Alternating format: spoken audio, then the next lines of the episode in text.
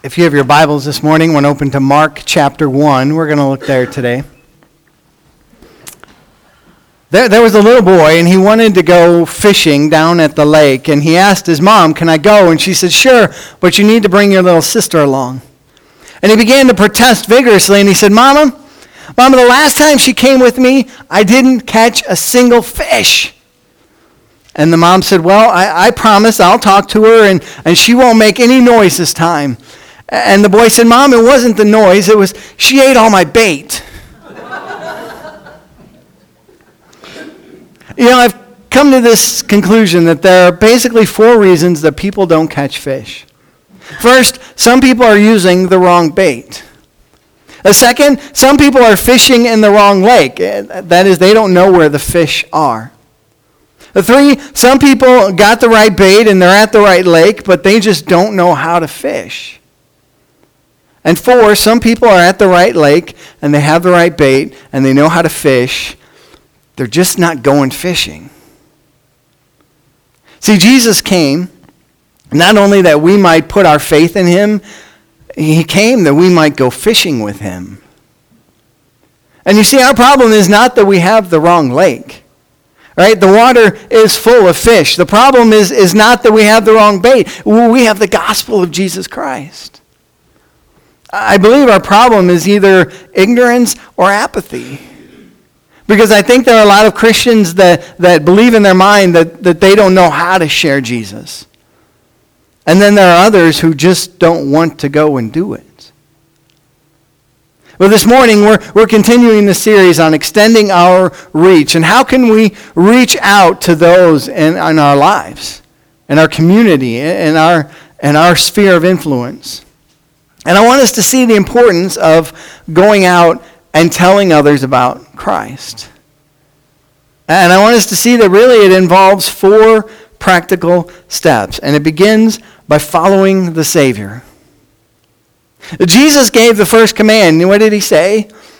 Follow me. Let's look at our scripture, Mark 1, verse 16.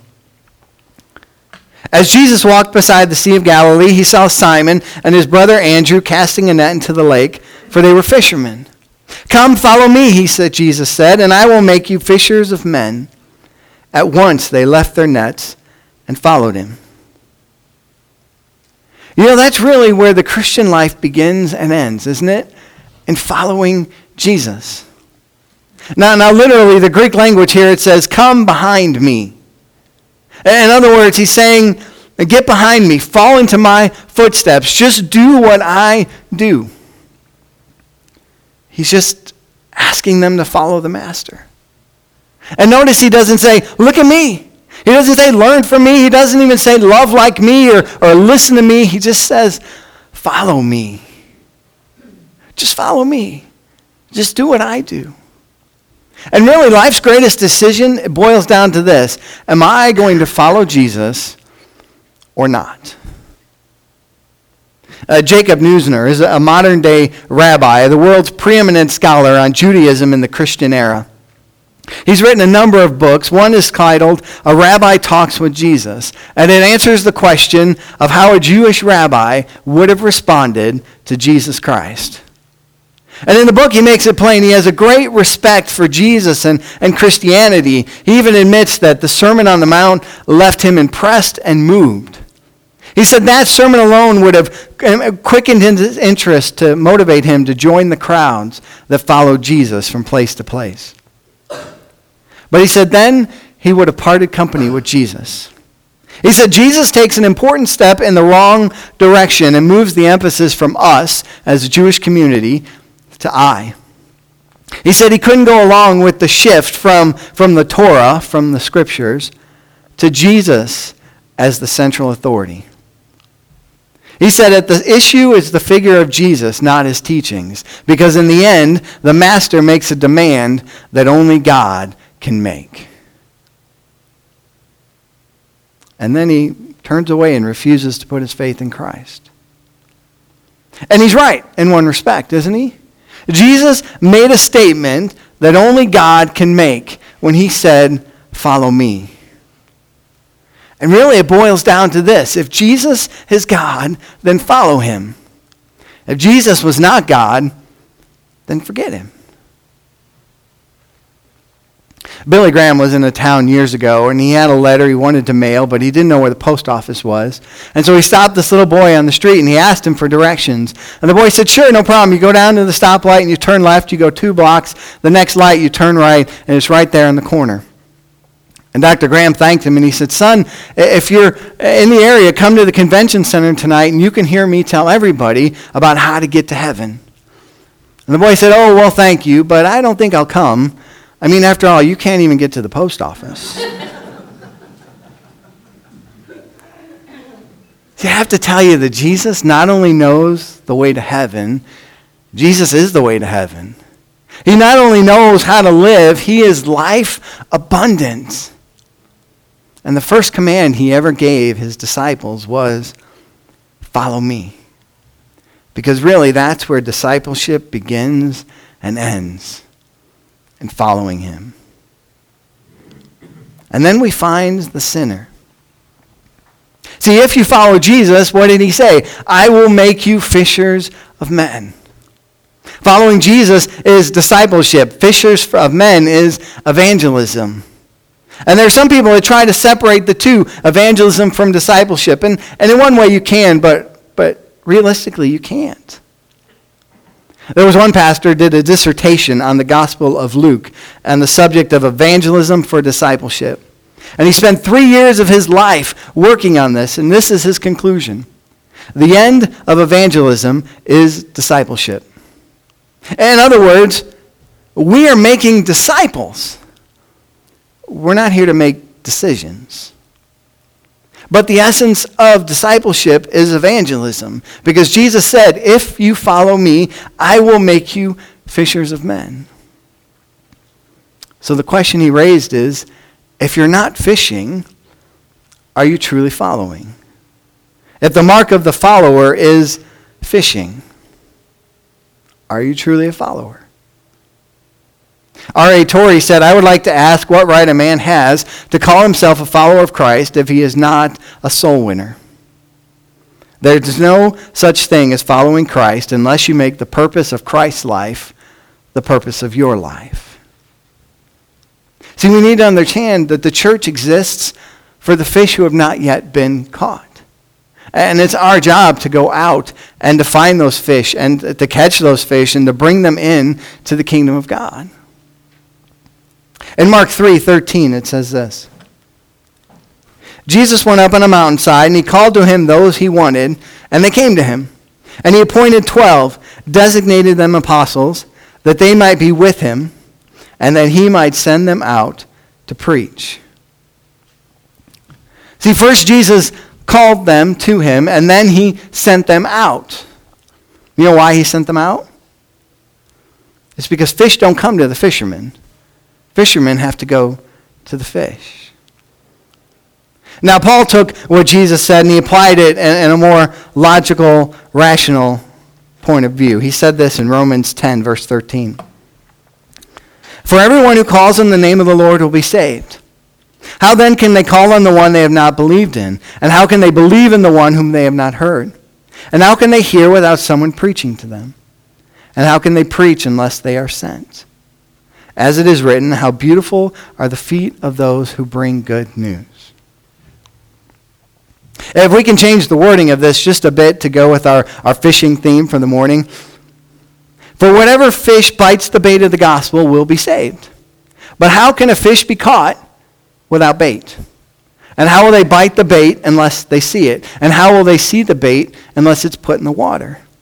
And how does the bait get into the water unless the fisherman goes to the lake?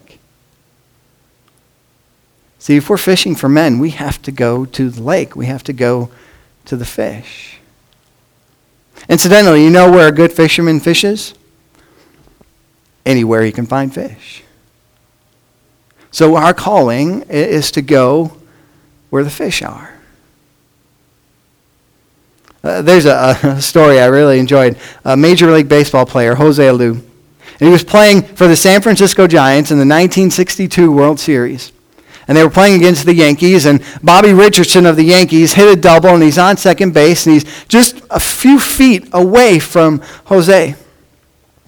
And, and Bobby turns while he's standing there and he yells out, Jose! Jose! And Jose said, that, That's so weird. Why, why, what does he want with me in the middle of this World Series baseball game? He said, I knew that he was a Christian. I couldn't believe he was trying to, to confuse me. And so Bobby called out again. He said, Jose! And Jose turned and looked at him. And Bobby said, I want to ask you a question. Do you know Jesus?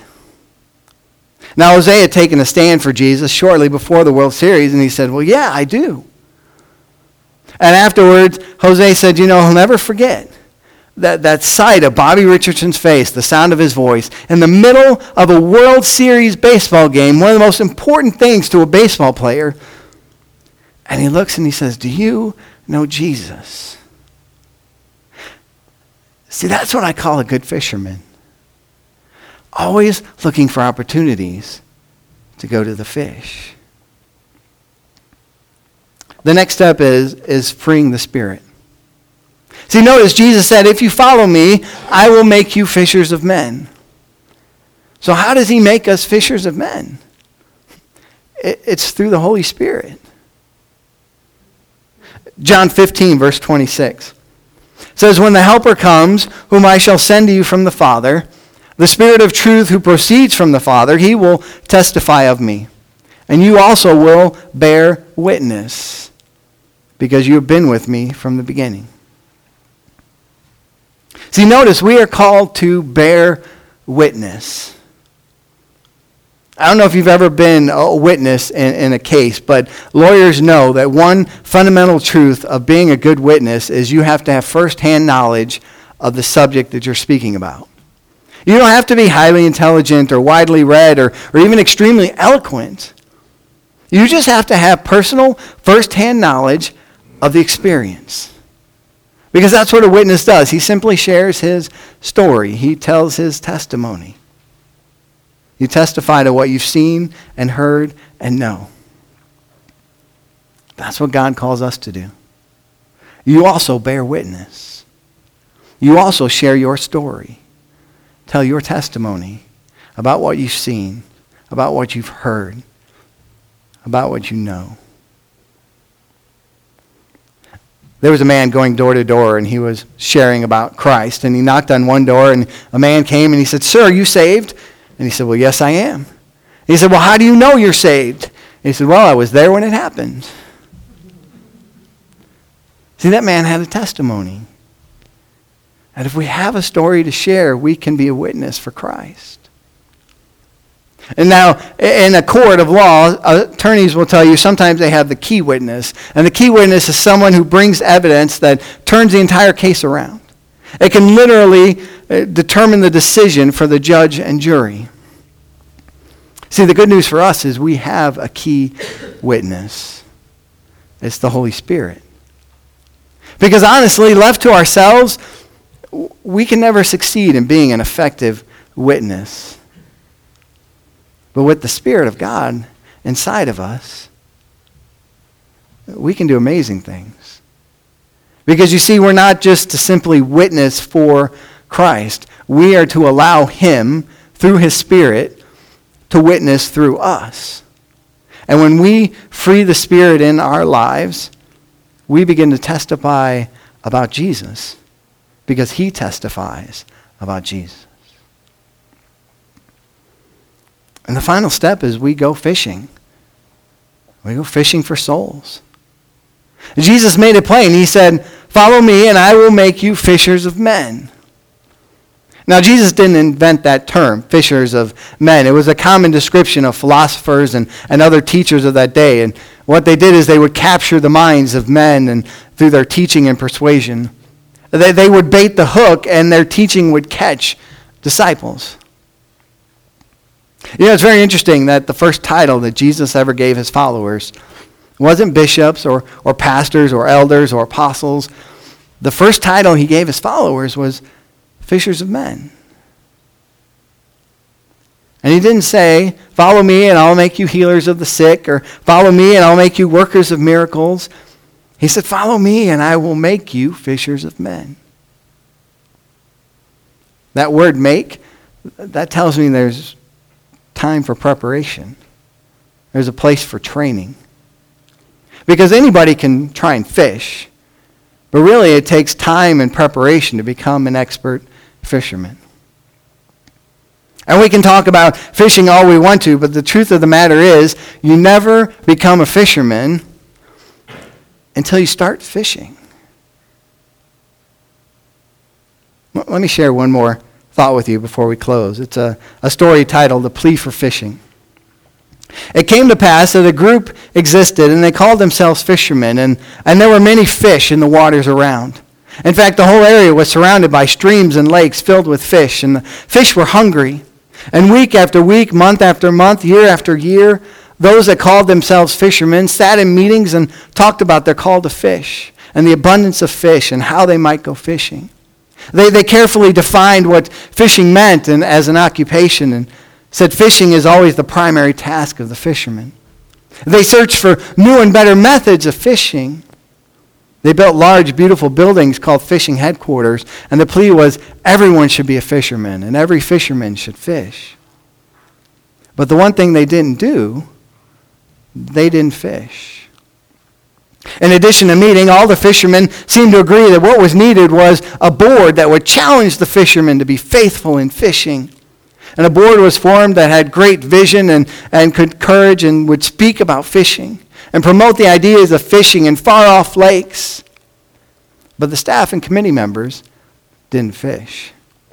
Large, elaborate, expensive training centers were built, and their primary purpose was to teach fishermen how to fish. But they only taught fishing. The teachers didn't fish. And it's true that many of the fishermen sacrificed and put up with all kinds of difficulties, and they received the ridicule of those who made fun of their fishermen clubs and the fact that they claimed to be fishermen but never fished.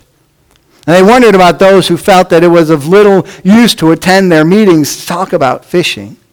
I mean, after all, it was the Master who said, Follow me, and I will make you fishers of men. Imagine how hurt some were when, when one day someone suggested that if you don't catch fish, you're really not a fisherman. But it sounded correct. As a fisherman, as a person a fisherman year after year if he doesn't catch fish? Jesus said, Follow me, and I will make you fishers of men. So let me ask you as we close are you following him? Are you going to fish? Or are you going to cut bait? Are we going to follow Jesus? Maybe this morning you need to make that decision to follow Jesus. Or you need to rededicate that decision that you made years ago that I'm going to follow him and I'm going to be a fisherman of men. If that's what you need, I